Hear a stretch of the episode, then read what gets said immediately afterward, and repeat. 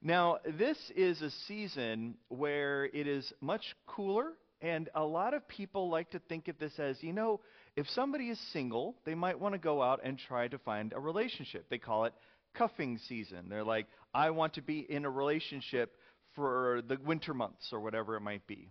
Well, you know, it, personally, I would hope it would go longer than that.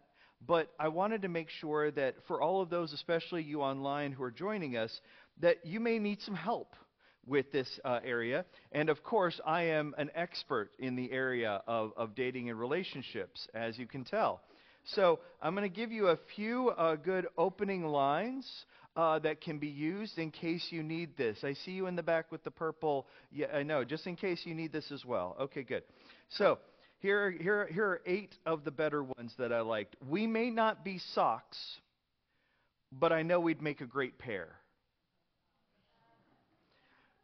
Let's commit the perfect crime together. I'll steal your heart and you steal mine. I know, I know. How did the telephone propose to his girlfriend?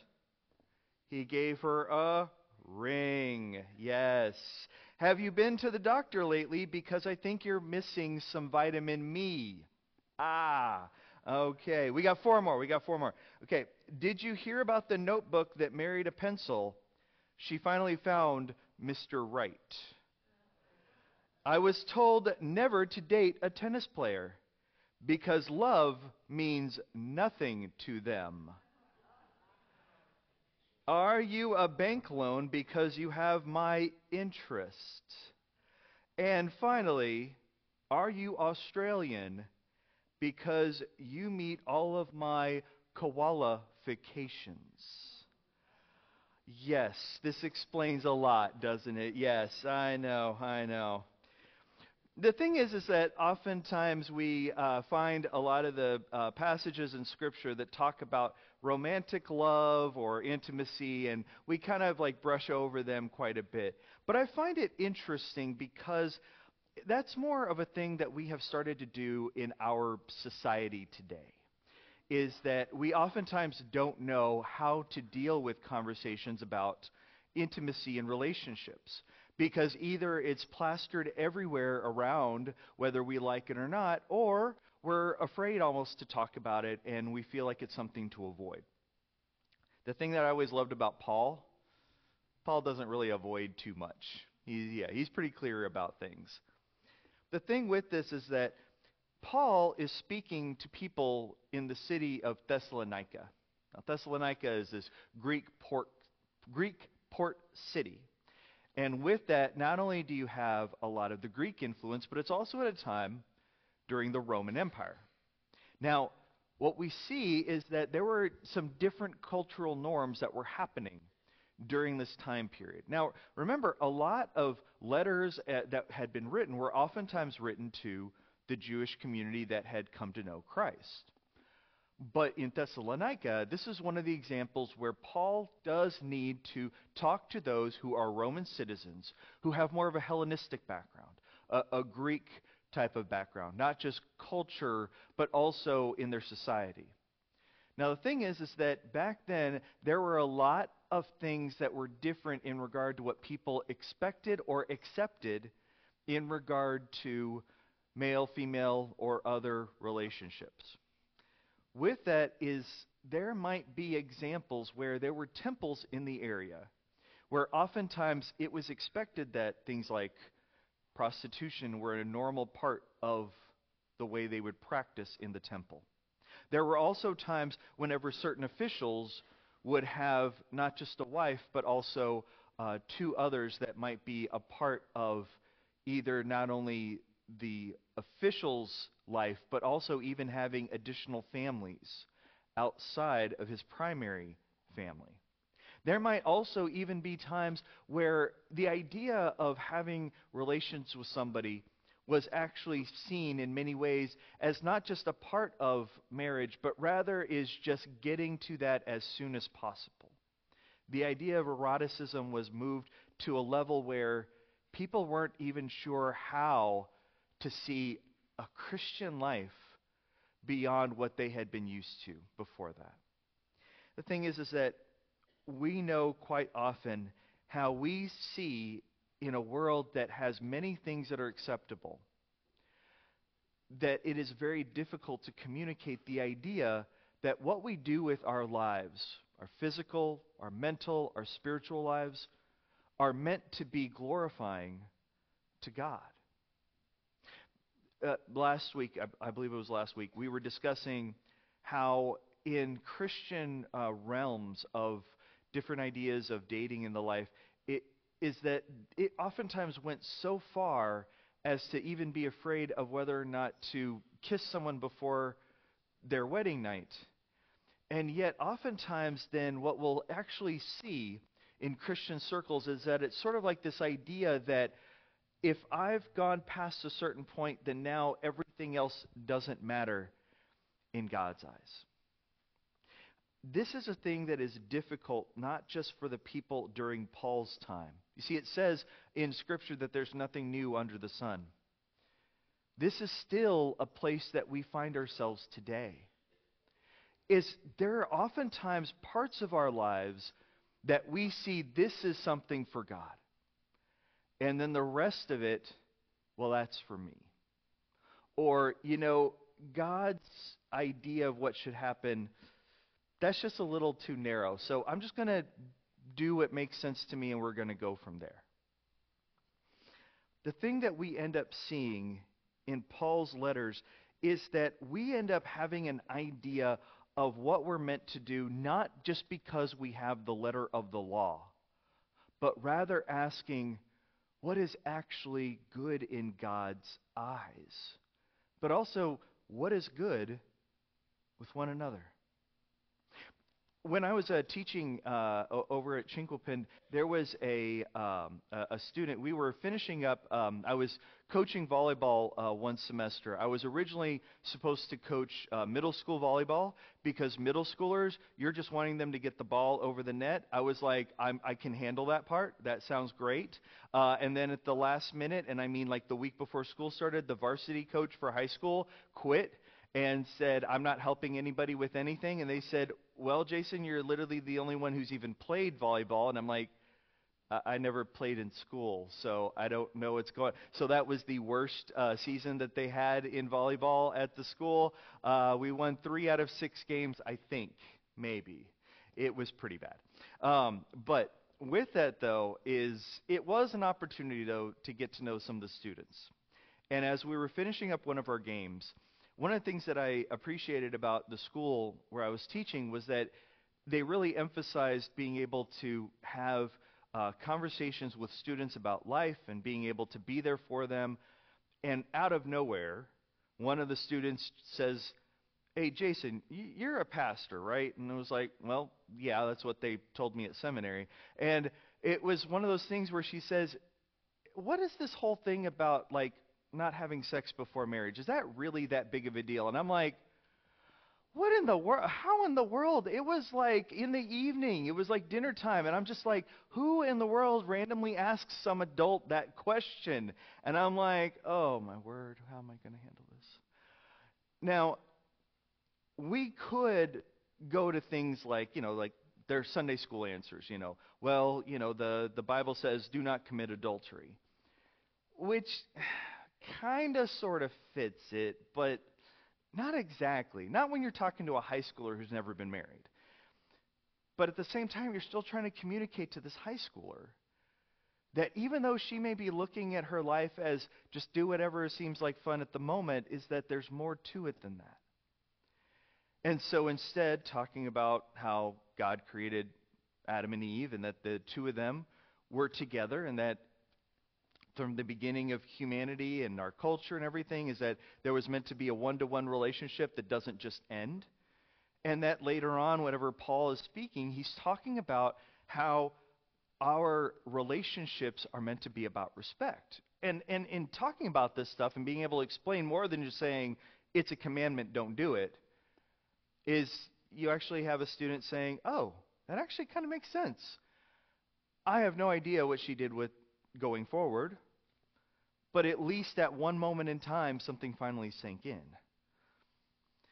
But that's also the thing that Paul is trying to get across, is that he's trying to communicate to people who didn't grow up in a Jewish community where they had the Ten Commandments and they just accepted that this is what our society does. How do you communicate to a world that didn't grow up in the same background about what it is that God would want for you? Now, Paul goes into here and saying that, you know, do not go out and have these other relationships because uh, you're supposed to respect your brother in Christ.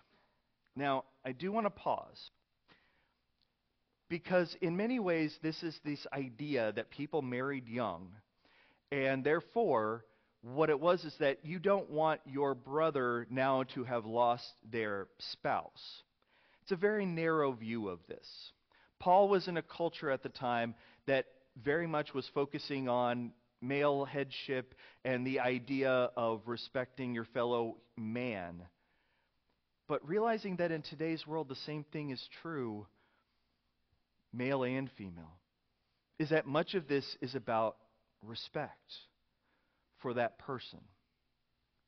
See, whenever we see ourselves as being less than the temple of God.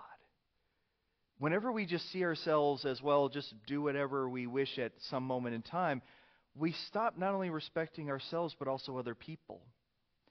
If two people are intimate and then they realize, wait, we have nothing else that's in common, and then they split, now you've just communicated to a person that they were only good for one thing.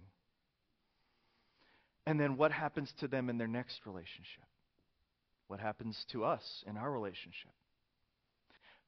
But even more than that is to ask what is it that we even do in our interactions all around us? If all that we can do is think about how we're satisfying one part of ourselves, then what does that mean for the billions of other people in the world that we're never going to have that with? Does that mean that now they have no use in our lives and we have no use in theirs. And I hope that's not the case because that would make for a very lonely world. When we see Paul's letter, and it speaks in here in so many different ways about what it is to not just disregarding man, but also are you disregarding the Holy Spirit from God? Is that we are facing a world of YOLO.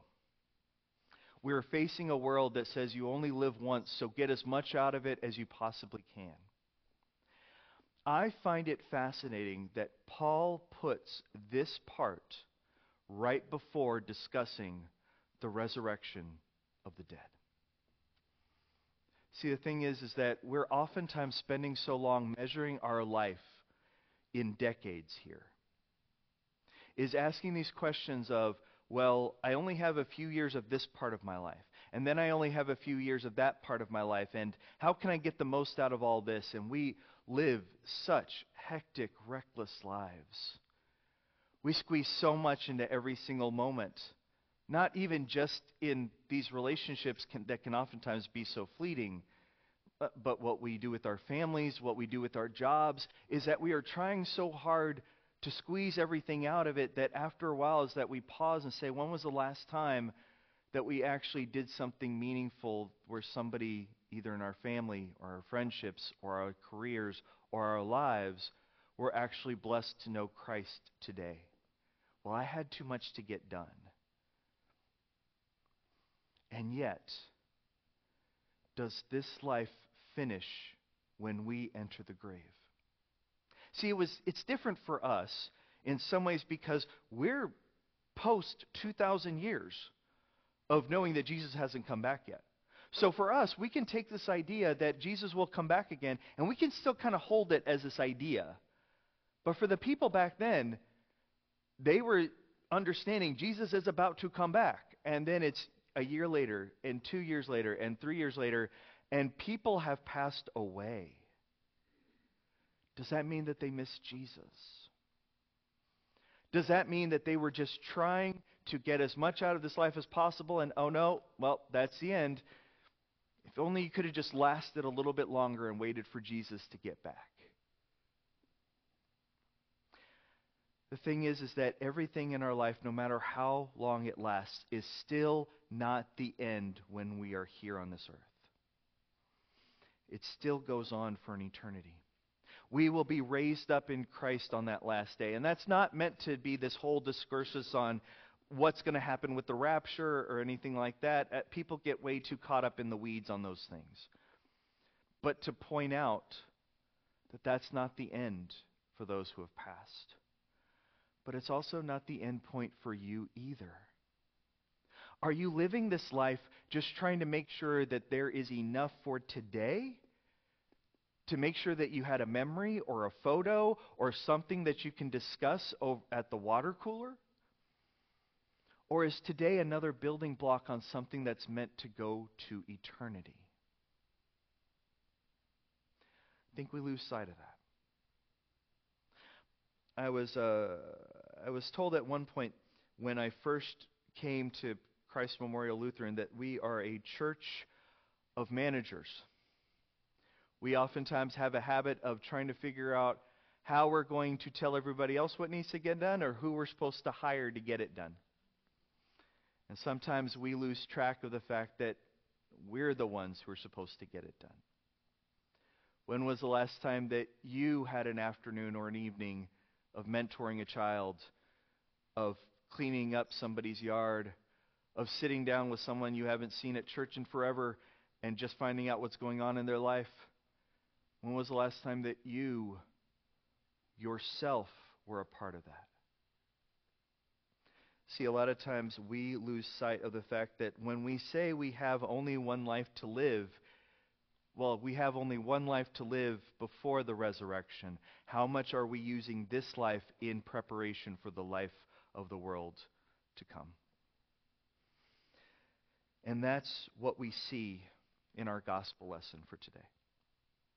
See, our gospel speaks about the ten young women that are there waiting for the bridegroom.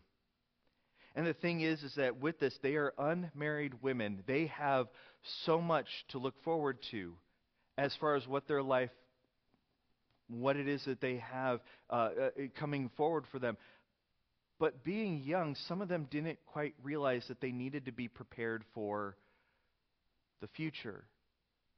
Falling asleep at that moment, because at that exact moment, I'm tired.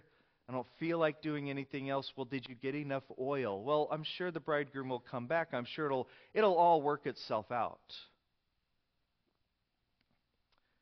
But the thing is we do the same. You know, did I manage to make sure that I had enough vacation time? Did I manage to make sure that I had an extra room built onto the house? Did I manage to make sure that I was able to upgrade the Lexus, whatever it might be? I don't know what y'all drive. I have a Toyota. I used to have trucks. I don't think I'm ever going to have a Lexus. I'm a pastor. But with it, though, is we're spending so much time making sure we've squeezed enough right now but if Jesus comes back today, what does he see? Because that's the difficulty with the young women and their lamps. Their lamps went out, and it's nighttime in a place that doesn't have streetlights, in a place that doesn't have the local glow of the McDonald's down the street in the Golden Arches. If it's dark, it's dark. And if you're inside and the light is behind you and you look out into the darkness, and somebody doesn't have a light on, you have no idea who it is. Are you going to let them in? And at that moment is let us in. I don't know you. Jesus comes back and looks at us, does he see us living out the lives that he gave us on the cross? If he sees us, does he recognize us? Are we spending so much time consumed with things that aren't going to matter? Or are we actually letting that light shine for the things that do? And that's the thing for me to tell you all today. We could go back to just trying to get to glory days of the church and everything else that we think we want to be. Or we can just pause and saying, Am I letting my light shine today? Not because I think that somehow that's going to make God love me, but because that's what Jesus has already given to us. in closing, I had uh, the uh, some of the youth over the weekend. I gave them little votive candles. Put a little light you know, like each one we, we, we turned it on. And I sent them all over this gym and turned off the lights. I said, okay, I need y'all to come and find each other. And uh, I had uh, one of our uh, confirmation students, I whispered, go blow out their candles. Because I knew that he would have a great time doing that. Um, and I also knew that uh, he's, he's a little bit sneaky. He'd be good at it. That got so frustrating for everybody else because they weren't expecting that. I think we do the same. I think we sometimes get so caught up in living a good life that we miss out on the fact that there are other people who look just as good as us with their candle, but they're blowing out ours. And so, what did they have to do? They had to go back to other people who still had their light glowing and get it relit again. So, I don't know where you're at today. I don't know what's been happening in your spirit. I don't know what's been happening with what's going inside of you and why it is that it feels like that light keeps being blown out. But what I do know is that we're in this together. And that if you're struggling with that, let us help you to relight that. Not by our own power, but by the Word of God, who is still glowing by His Spirit within us. So that together we can get out into the world and we can make it a little bit brighter for the world to come. Thanks be to God.